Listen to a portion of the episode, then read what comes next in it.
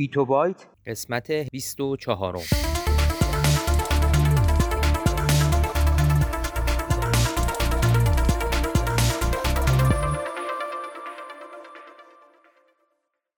صدای ما را از آسمان نمای گنبد مینا در منطقه فرهنگی گردشگری عباس آباد تهران میشنوید.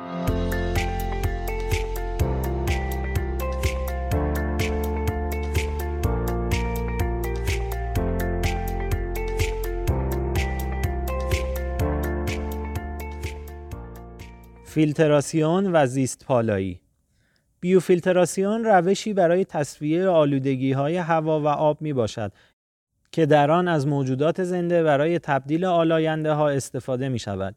بیوفیلترها راکتورهایی با بستر پرشده می باشند که میکروارگانیسم های تجزیه کننده روی بستر واقع شده اند. در این روش آلاینده گازی با عبور از این بستر متخلخل بیولوژیکی تصفیه می شود. استفاده از بیوفیلتر برای کنترل انتشار ترکیبات عالی فرار یک تکنولوژی ابداعی جدید است که در دهه گذشته مقبولیت یافته است. اساساً جریانی از گاز آلوده که دارای غلظت کمی از مواد قابل تجزیه بیولوژیک و ترکیبات نسبتا محلول در آب باشد، جهت بیوفیلتراسیون مناسب است. این روش در مقایسه با روش های متداول کنترل آلاینده های هوا بسیار اقتصادی تر بوده و در صورتی که به نحو مطلوب انجام شود کاهش آلاینده ها در بیشتر مواقع بیشتر از 95 درصد خواهد بود. علاوه بر این بیوفیلتراسیون آلاینده های ثانویه ایجاد نمی کند. در این روش با استفاده از میکروارگانیسم های خودداده شده با گاز آلاینده اقدام به کاهش یا تصفیه این ترکیبات در هوای خروجی از دودکش های صنایع آلوده کننده می گردد ماده آلاینده جذب فاز مایع می گردد که حاوی میکروارگانیسم های فعال می باشد. این گروه از میکروارگانیسم های سازگار شده و تخصص یافته ماده آلاینده را تجزیه می کنند و از انرژی ناشی از شکستن این ترکیبات برای تکثیر و فعل و انفعالات متابولیک خود استفاده می نمایند. محصول واکنش میکروبی عمدتا CO2 آب و بیومس می باشد. در این روش ماده آلاینده ممکن است عالی یا غیر عالی باشد. در این روش مواد شیمیایی مضر در فاضلاب ها به وسیله موجودات زنده حذف می شوند. فیلترهای زیستی برای اولین بار در سال 1893 در انگلیس معرفی شدند. در آن زمان از این روش برای تصفیه فاضلاب استفاده می شود.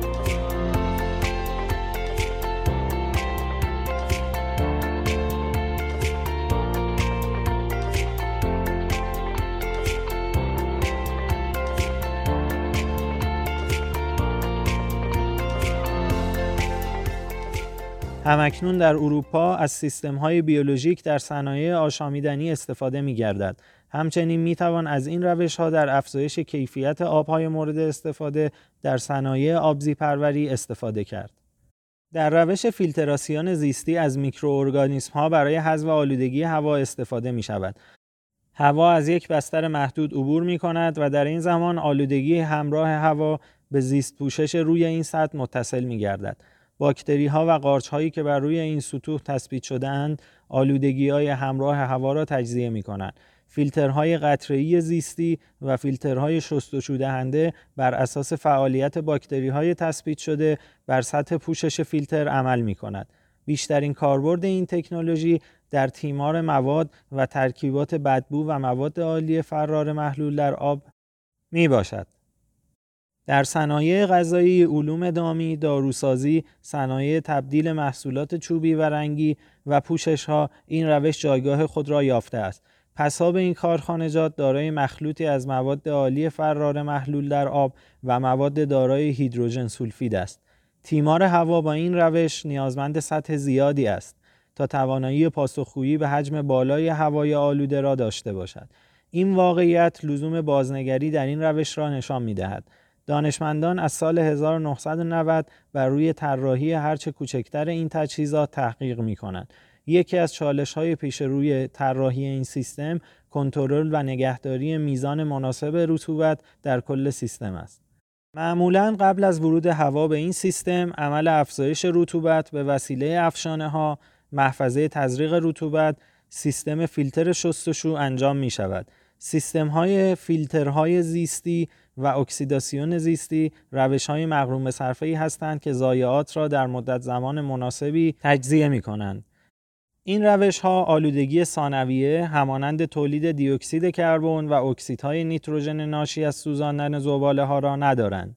بازیابی بخشی از آب مورد استفاده در این روش ها هزینه فرایند را کاهش می دهد. بخش دیگری از آب مورد استفاده در این سیستم ها نیز برای آبیاری مزارع اطراف این واحدها استفاده می شود.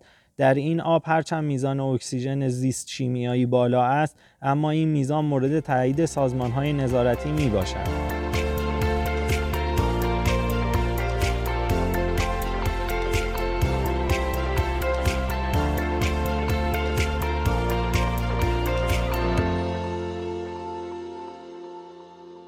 اگر علاقمند به مطالب علمی و نجومی هستید صفحه اینستاگرام ما را به آدرس گنبد مینا دنبال کنید.